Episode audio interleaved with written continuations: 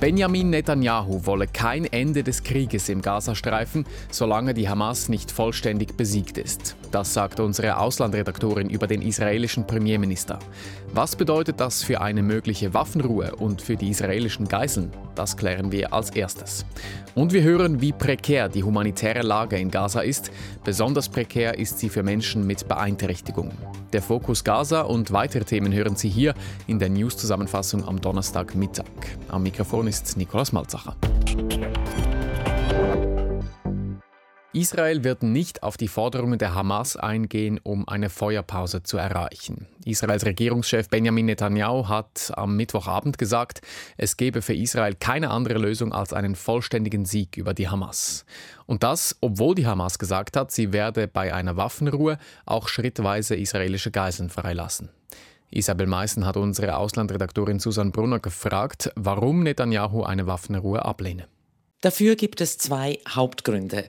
Erstens, die Hamas will eine dauerhafte Waffenruhe, also ein Ende des Krieges in Gaza. Premier Netanyahu hingegen will ein Ende der Hamas und kein Ende des Krieges, bis es die Hamas nicht mehr gibt.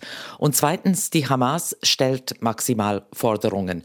Für die Freilassung der rund 120, 130 israelischen Geiseln will die Hamas, dass Israel rund zehnmal mehr palästinensische Gefangene freilässt, also Hunderte von Gefangenen, darunter auch Terroristen, welche am Massaker vom 7. Oktober beteiligt waren.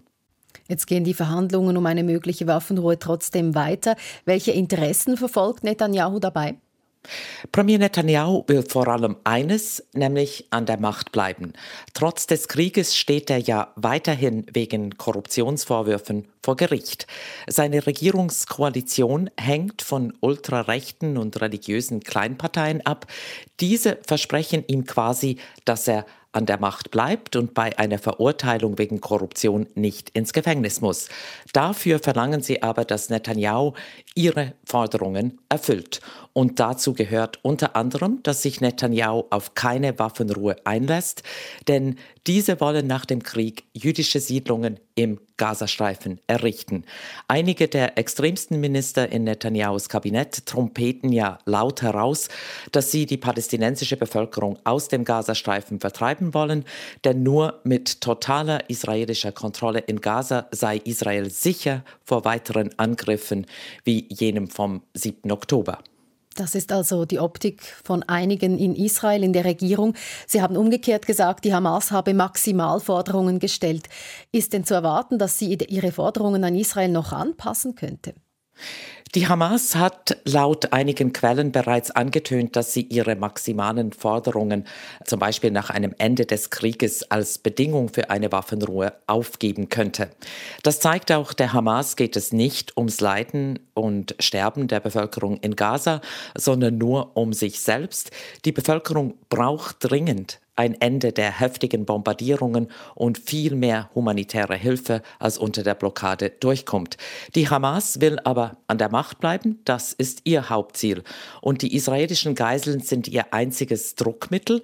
Entsprechend ändert die Hamas laufend die Bedingungen für ihre Freilassung.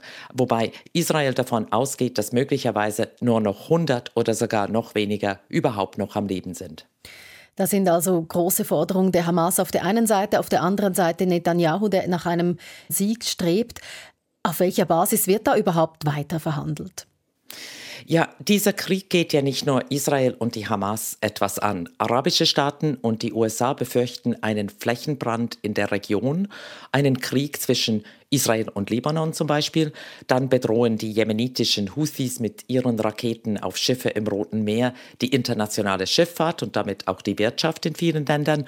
Und bereits ist die Situation in Syrien und im Irak eskaliert, weil dort Iran bewaffnete Gruppierungen unterstützt. Diese sind für Israel und amerikanische Truppen in der Region eine Bedrohung und deshalb bombardieren Israel und die USA immer häufiger Ziele in diesen Ländern. Das Ganze könnte außer Kontrolle geraten geraten und in einen größeren Krieg münden. Und deshalb beharren die USA auch auf Verhandlungen, dass es eben vielleicht doch zu einer Waffenruhe kommt. Und diesmal hat Israel zwar abgesagt, aber die USA zeigen sich optimistisch, dass es doch eben noch möglich sein wird mit so einer Waffenruhe. Was ist Ihre Einschätzung, Susan Brunner? Ist dieser Optimismus begründet? Ja, irgendwann wird es sicher zu einer Waffenruhe kommen. Das Problem ist, dass die Zeit drängt, vor allem für die Bevölkerung von Gaza und für die Geiseln. Je länger dieser Krieg dauert, desto mehr Menschen werden sterben und das wiederum wird unabsehbare politische Auswirkungen haben und zwar weit über die Region hinaus. Die USA wissen das und sie stecken im Dilemma. Sie wollen Israel bedingungslos unterstützen, aber Netanyahu macht ihnen das sehr, sehr schwer, respektive vor allem die Extremisten in seiner Regierung, die ja sogar die USA beleidigen und provozieren, obwohl Israel militärisch von den USA abhängt.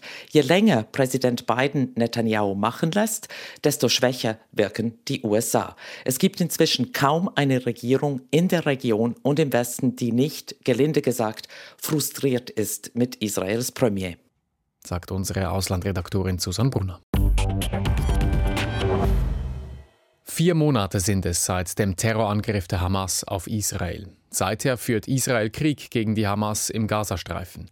Vier Monate, in denen sich die Situation für die Zivilbevölkerung in Gaza deutlich verschlechtert hat. Noch schwieriger ist sie für Menschen mit Beeinträchtigungen. Die Hilfsorganisation Handicap International kümmert sich besonders um betroffene Menschen mit einer Beeinträchtigung. Daniela Sisi ist Projektverantwortliche für Gaza bei Handicap International. Nico Bär hat sie gefragt, wie die Situation der Menschen und Helferinnen im Gazastreifen derzeit ist. Uh, ich denke, wir haben in vielen Zeitungen gehört und gelesen, dass die Situation wirklich katastrophal ist. Was wir hier vor Ort sehen, ist, dass es von Tag zu Tag schlimmer wird. Wir alle wissen, dass die israelische Bombardierung aus der Luft zu Lande und zu Wasser innerhalb des Streifens und derzeit speziell in Khan Yunis anhält. Es wurden mehrere Evakuierungsbefehle für die Bevölkerung dort erlassen. Das bedeutet zusätzlichen Druck in Richtung Süden, insbesondere in Richtung Rafah, dem kleinsten Teil des Streifens. Auch dieser ist bereits von Binnenvertriebenen überschwemmt. Derzeit gibt es mehr als 1,5 Millionen Binnenvertriebene in Gaza. Hunderttausende wurden mehrfach vertrieben. Sie alle gruppieren sich im Süden in Rafah. Wir wissen, dass nicht genügend Unterkünfte zur Verfügung stehen. Die Notunterkünfte sind überfüllt. Es gibt keine Zelte. Unsere Teams berichten uns von Hunderten von Menschen, die derzeit auf der Straße Schutz suchen. Aber nicht nur Notunterkünfte, auch die Spitäler sind ziemlich überfordert. Es gibt nur sehr wenige in der Stadt, die im Moment funktionieren. Sie sind also nicht in der Lage, den Zustrom neuer Verletzter im Süden zu bewältigen. Die Zahl der Lastwagen und damit der humanitären Hilfe, die in den Streifen gelangen, ist immer noch unzureichend. Es gibt also nicht genug Lebensmittel oder Wasser für alle im Süden. Die UNICEF hat vor kurzem Fälle von Unterernährung und schweren Erkrankungen gemeldet. Die Ernährungssituation ist ernst. Bei 9 Prozent der untersuchten Personen wurde eine schwere Unterernährung festgestellt. Also ja, es ist in jeder Hinsicht eine Katastrophe. Es gibt nicht genug Wasser, nicht genug Nahrung, es gibt nicht genügend Unterkünfte, nicht genügend Gesundheitsdienste, um die humanitäre Situation im Moment zu bewältigen. Handicap International hilft beeinträchtigten Personen auf verschiedene Weise. Mit der aktuellen Situation in Gaza, wie können Sie den betroffenen Menschen noch helfen? Die Situation von Menschen mit Behinderungen ist besonders besorgniserregend. Wenn es sich um eine geistige oder körperliche Behinderung handelt, müssen wir uns darüber im Klaren sein, dass sie zum Beispiel nur begrenzte Möglichkeiten haben, Evakuierungsanordnungen zu befolgen. Sich in Sicherheit zu bringen, ist für sie also ziemlich kompliziert. Manchmal wissen sie nicht, wohin sie gehen und wie sie gehen sollen. Hinzu kommt, dass sie nicht mobil sein können. Mehrere Kilometer zu Fuß zu gehen, um einen Unterschlupf zu erreichen, ist so gut wie unmöglich. Wir wissen von Familien, die sich entscheiden mussten, ob sie in ihrem Haus bleiben und möglicherweise den Tod riskieren oder ob sie ihre behinderten Angehörigen Einrichtungen anvertrauen, von denen sie glaubten, dass sie ihnen helfen könnten wie Spitäler, Moscheen oder nahegelegene Unterkünfte. Es ist also eine Tragödie innerhalb der Tragödie, dieser Zustand von Menschen mit Behinderungen. Gleichzeitig sind sie viel stärker gefährdet, weil sie nicht fliehen können, wenn es in der Nähe einen Beschuss gibt. Und wir versuchen sie zu erfassen. Unser Team prüft derzeit, wie viele Menschen mit Behinderungen in den ausgewiesenen Unterkünften leben und versucht ihnen so viel Unterstützung wie möglich zukommen zu lassen. Es geht vor allem um Ausrüstungen für eine menschenwürdige Unterbringung und um Frührehabilitationsmaßnahmen und psychologische Erste-Hilfe-Unterstützung. Was für Hilfe können Sie mittlerweile nicht mehr leisten? Wir versuchen immer unser Bestes zu geben. Es ist notwendig, dass mehr Lastwagen und damit mehr humanitäre Hilfe in den Streifen kommen. Gleichzeitig ist es aber auch absolut notwendig, unseren Teams eine sichere Durchfahrt zu gewähren, damit sie die Bedürftigen erreichen können. Im Moment ist beides nicht gewährleistet. Ihre Organisation geriet ebenfalls direkt in Gefahr. So wurde ihr Büro in Gaza-Stadt erst letzte Woche durch eine Rakete zerstört. Niemand von Handicap International wurde verletzt. Wie gehen Sie mit solchen Bedrohungen um? Das ist ein ziemliches Problem. Wir wurden vor dem Beschuss unseres Büros nicht gewarnt. Wir kennen die Umstände des Beschusses nicht. Es gab kein hochrangiges Personal und das Büro war zu dem Zeitpunkt nicht mehr betriebsbereit, weil es sich in Gaza-Stadt befand. Die Region ist derzeit nicht zugänglich für humanitäre Helfer und Helferinnen. Aber auch da wollten wir das Büro aufrechterhalten. Es war auch für uns und unsere Kollegen in Gaza ein Symbol, dass wir die humanitären Aktivitäten auch im Norden irgendwann wieder aufnehmen können. Wir dürfen nicht vergessen, dass es immer noch Tausende von Menschen im Norden gibt. We have not to forget that there still thousands of people in the north. Wir haben von verschiedenen Organisationen gehört, wie schwierig es ist, Hilfsgüter über die Grenze nach Gaza zu bringen. Wie kann Handicap International ihren Mitarbeitenden die benötigten Materialien zur Verfügung stellen? Ja, das ist ein ziemlich langwieriger Prozess. Wir haben ein Büro in Kairo, weil wir in Ägypten registriert sind. Wir haben also ein voll funktionsfähiges Büro dort, das uns unterstützt, Hilfsmittel und Materialien zu kaufen, die wir dann nach Gaza importieren. Der gesamte Prozess ist in verschiedene Abschnitte unterteilt. Es geht also von der Bestellung bis hin zum Lotsen, der Organisation der Lastwagen, die dann mehrere Kontrollverfahren durchlaufen. Sie fahren zuerst nach Al-Arish, dann weiter nach Nizana, wo sie von Israel kontrolliert werden. Und dann wieder hinauf nach Rafah, wo sie sich in die Warteschlange einreihen müssen. Die Schlange der Lastwagen ist lang. Sie warten auf eine Genehmigung, dass sie zu den Kontrollstellen fahren können und dann auf die Erlaubnis, in den Gazastreifen einzufahren. Alles ist also extrem langwierig. Unser erster Lkw-Konvoi brauchte drei Wochen, um in den Gazastreifen einfahren zu können. Und hier geht es natürlich um dringende Hilfsgüter. Der langwierige Kontrollprozess muss also auf jeden Fall verkürzt werden und die Hilfsgüter müssen rechtzeitig in den Gazastreifen gelangen können. Wir haben buchstäblich ein ganzes Logistikteam, das sich täglich ausschließlich mit der Überfahrt von Lastwagen befasst. Danila Sisi, die Lage in Gaza ist gelinde gesagt immer noch eine Herausforderung. Wie gehen Sie als Organisation nun weiter voran, um Ihre Hilfe bereitzustellen? Ich meine, das ist unser Auftrag. Wir sind eine humanitäre Organisation. Es ist also unser Auftrag, Hilfe zu leisten, wann immer wir können, und das werden wir auch weiterhin tun. Wir werden natürlich versuchen, unsere Operation auszuweiten, um so viele bedürftige Menschen wie möglich im gesamten Gazastreifen erreichen zu können. Wir bitten also um ungehinderten Zugang zum gesamten Gazastreifen, um so viele Menschen wie möglich mit Hilfe zu erreichen. Die Situation ist schwierig, aber wir werden weiterhin alle uns zur Verfügung stehenden Mittel einsetzen, vorausgesetzt wir können die Sicherheit unseres Teams bei der Durchführung von Operationen gewährleisten. Daniela Sisi arbeitet als Projektverantwortliche für Gaza bei Handicap International. In Kolumbien hat die Regierung einen neuen Waffenstillstand ausgehandelt mit der marxistischen Guerillagruppe ELN. Ein halbes Jahr soll er anhalten. Die Guerillas wollen in dieser Zeit auf Entführungen verzichten. Damit hat die Regierung mit den zwei größten Guerillagruppen in Kolumbien eine Vereinbarung getroffen. Was bedeutet das für den Frieden mit den Guerillas in Kolumbien? Can Kulachcigil hat darüber mit unserer Südamerika-Korrespondentin Teresa Delgado gesprochen. Ja, grundsätzlich ist jede Verlängerung eines Waffenstillstands positiv, aber man muss natürlich die Situation weiterhin genau beobachten. Solche Waffenstillstände wurden in der Vergangenheit auch schon gebrochen. Es sind aber zwei wichtige Änderungen jetzt dabei bei dieser Verlängerung des Waffenstillstands. Zum einen galt der Waffenstillstand bisher nur zwischen der Guerilla, zwischen der ELN und der Regierung, also zwischen der ELN und Polizei oder Militär. Und inzwischen steht im neuen Waffenstillstandsabkommen auch drin, dass die ELN-Guerilleros aufhören sollen mit Entführungen der Bevölkerung. Es wird davon ausgegangen, dass noch immer rund 40 Zivilisten in der Hand der Guerilleros sind.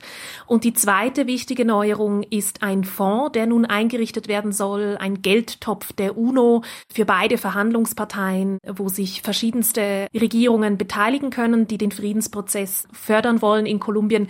Dieser Friedensprozess Prozess muss ja begleitet und beaufsichtigt werden und das braucht einfach viel Geld. Also das braucht schon nur Reisen immer wieder in das Gebiet der ELN, um zu kontrollieren, ob sich die Guerilleros wirklich an die Bedingungen des Waffenstillstands halten und diese Reisen muss man ja auch bezahlen irgendwie. Dafür braucht es Geld, Ressourcen und die braucht es auch für die Guerilleros. Bisher haben die sich ja finanziert mit Drogenhandel oder eben Entführungen und Erpressungen und das soll künftig nicht mehr der Fall sein. Also noch kürzlich eine Entführung sorgte für Schlagzeilen, das war die Entführung Entführung der Eltern eines bekannten Fußballspielers in Kolumbien. Er spielt bei Liverpool, der Spieler Luis Diaz. Seine Eltern wurden entführt und die Guerilleros erpressten dann den Fußballspieler für Geld. Bleiben wir bei den Entführungen. Das ist ja eines der wichtigsten Einnahmequellen für Guerillas. Nun eben dieser Geldtopf der UNO für beide Parteien. Kann dieser Fonds das Problem lösen? Es ist zumindest ein erster Schritt und da sehen wir Parallelen zum Friedensprozess auch mit der FARC. Auch da gab es so einen Geldtopf. Es gilt, den Guerilleros andere Möglichkeiten aufzuzeigen, wie sie an Geld kommen können. Das ist eine Art Überbrückungslösung, bis der Friedensprozess so weit fortgeschritten ist, dass die Guerilleros wirklich den Weg ins zivile Leben zurücksuchen. Also dann geht es vielleicht um Finanzierung von Weiterbildungen oder Umschulungen und so weiter. Momentan gibt es diese Entführungen noch. Jetzt geht es erstmal darum, Anreize zu setzen, damit diese Entführungen aufhören und die Bevölkerung nicht mehr so terrorisiert wird von diesen Guerillas. Im Abkommen steht unter anderem auch, dass Kinder von unter 15 Jahren nicht mehr eingesetzt werden dürfen. Also da geht es zum Beispiel darum, dass eben Kinder nicht mehr entführt werden sollen, aber die Guerillas rekrutieren zum Teil auch Kinder als Speer oder als Guerilleros, als Mitglieder, als eine Art Kindersoldaten und Militär und Geheimdienst auf der Regierungsseite haben in der Vergangenheit auch Kinder eingesetzt als quasi Doppelagenten. Also das soll jetzt aufhören. Ziel ist, dass die Bevölkerung weniger in Mitleidenschaft gezogen wird. Und doch ist diese Lösung ja nicht ganz unumstritten. Die ELN hat in ihrer Geschichte ja gemordet und so auch Traumata in der Bevölkerung ausgelöst und sollen nun Geld erhalten. Wie reagiert die Bevölkerung auf diese Lösung?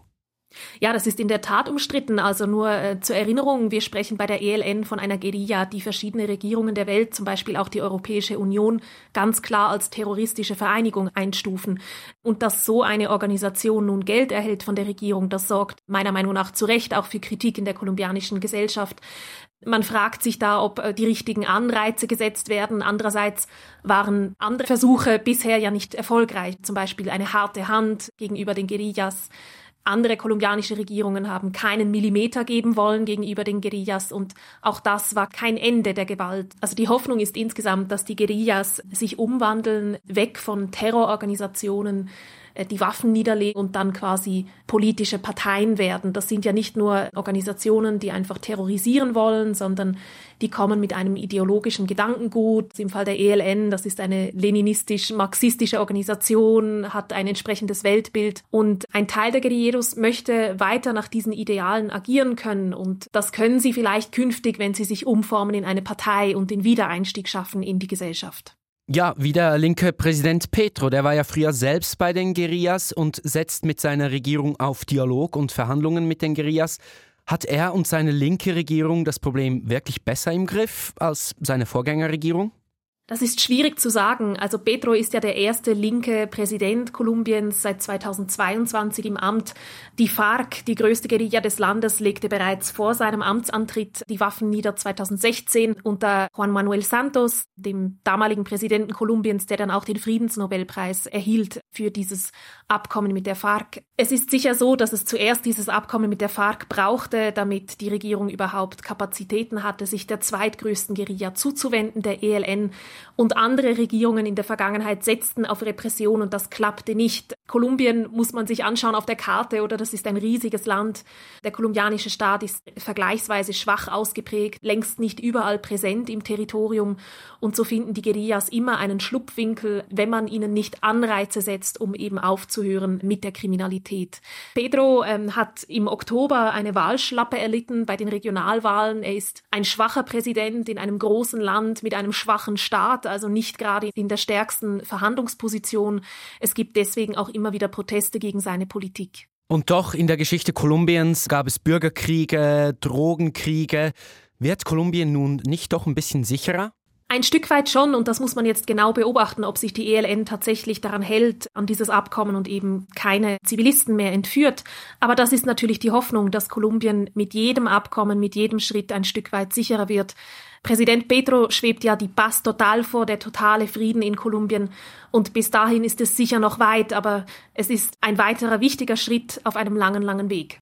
Teresa Delgado ist unsere Korrespondentin für Südamerika.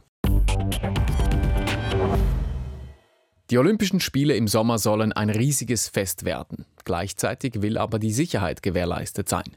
Das ist die große Herausforderung für die französische Hauptstadt Paris in diesem Sommer.